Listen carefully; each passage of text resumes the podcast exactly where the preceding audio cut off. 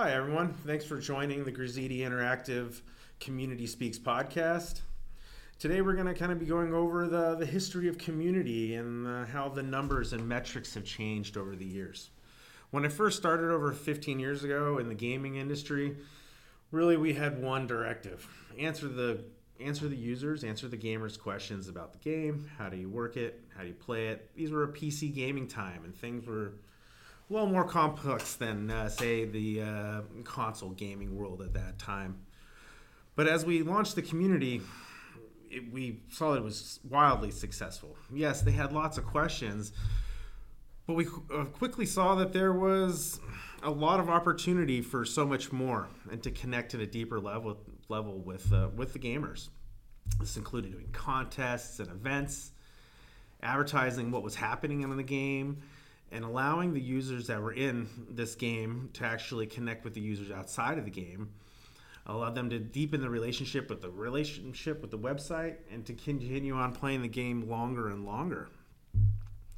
When I started out, really, I had like five numbers that I was reporting. It was a uh, number of users, number of posts, and a number of replies, and that was about it. We were a lot of anecdotal. We were reporting on what people were saying in terms of giving the feedback to the developers about issues, bug reporting, and what was going on with the game in terms of direct feedback about features, functionality, character items, and the look and feel of things. Mm, as we were a smaller company, we were able to take that feedback right away and roll them into new things, new events, and uh, quickly react to the market. This led us into me into really starting about the advocacy development, right, and helping out marketing and sales. As uh, my career moved into the B two B, that's where we realized that you know we can actually start to see the rise of what we call branded communities, where own companies technology companies wanted their own community to, so they can control the conversation, not really control the conversation, but be part of the conversation and help direct the conversation and uh, to gain direct feedback from the conversation. That's when my reporting really started to grow. In ROI, we're uh, trying to prove big business here, and the ROI for community had really started to shift. Or now we're trying to connect with customers user groups, developer programs, events, and education and, reporting needs came greatly. People wanted to know how their individual products were doing, how the individual tone and sentiment of the conversations were going, and then also trying to say, okay, what is the ROI of the community? And most of the time it was we have X amount number of users, X amount of page views, and X amount of you know comments and replies. This was the same metrics that I've been reporting for for multiple years before, and things hadn't quite changed. But since the amount of people and products using the, the, the site changed, my deck has now gone from six numbers to one page to eventually where I was doing a 40 page monthly report. This is mainly due to when you start adding in. So now we've got our adding in your support community, right?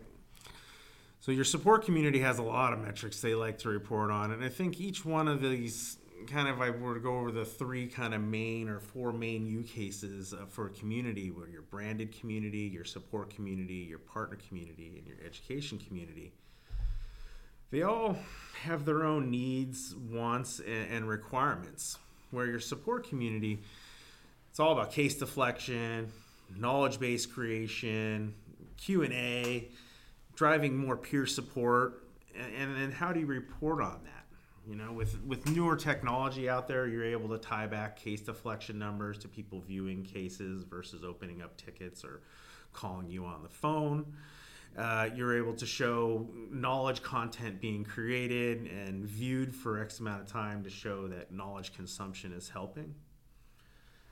And this really strengthens the support use case. Doesn't do much for the brand partner education cases. So that's why the decks start to grow, and you might have to do individual reporting for different different uh, teams. Where your partner community really has its own goals and objectives and, and its own reporting as well.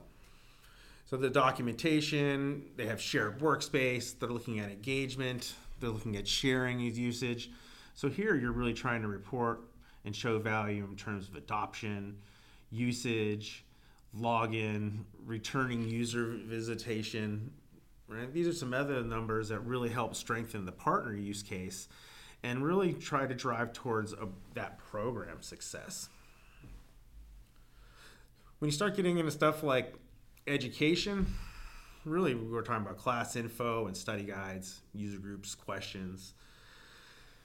Really, the numbers of success here is how many people are reading that piece of content and how many people are driving back to sign up for classes or take the test.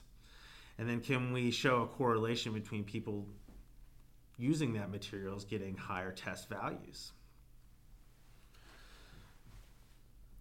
So there's a lot of different numbers, I guess, for each one of those groups. But in the end, right, you have your this fully realized community where you have education, partners, support, brand, community, you know, all these things working together. Where do you, as a community manager, try to focus and show your ROI, right?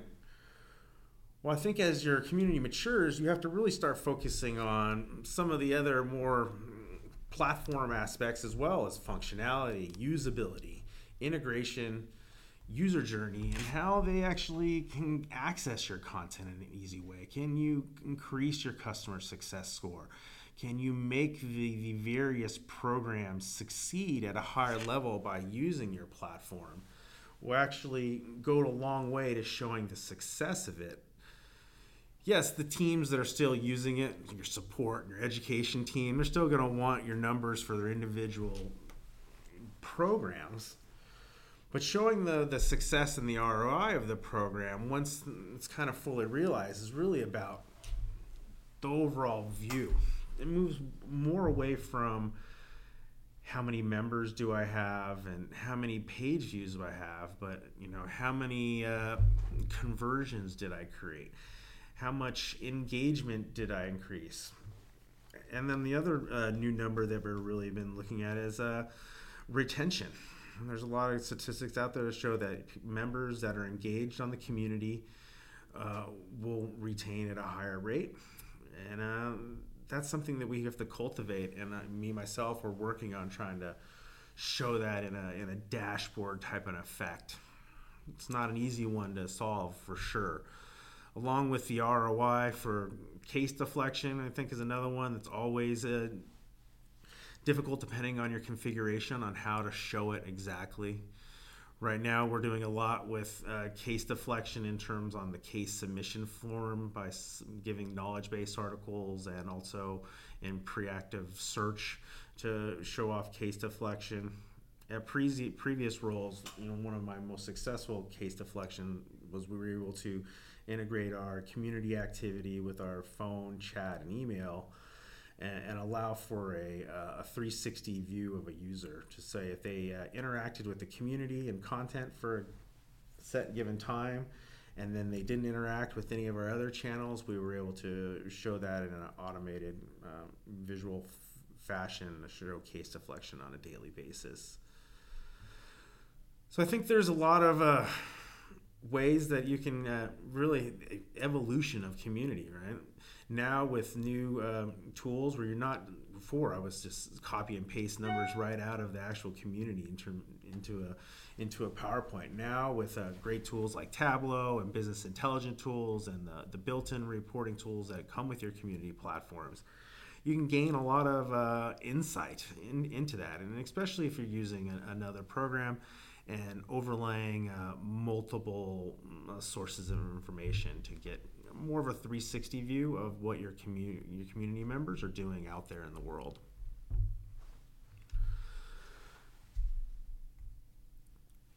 Okay, so I think that's about all I have today. Uh, my next episode, I'll look forward to hearing you guys. I'll have a, a guest speaker with me for this next one. And uh, if you guys have any ideas for topics or ideas, uh, please uh, send them my way and uh, I will review them and we will start talking about it. Have a great day.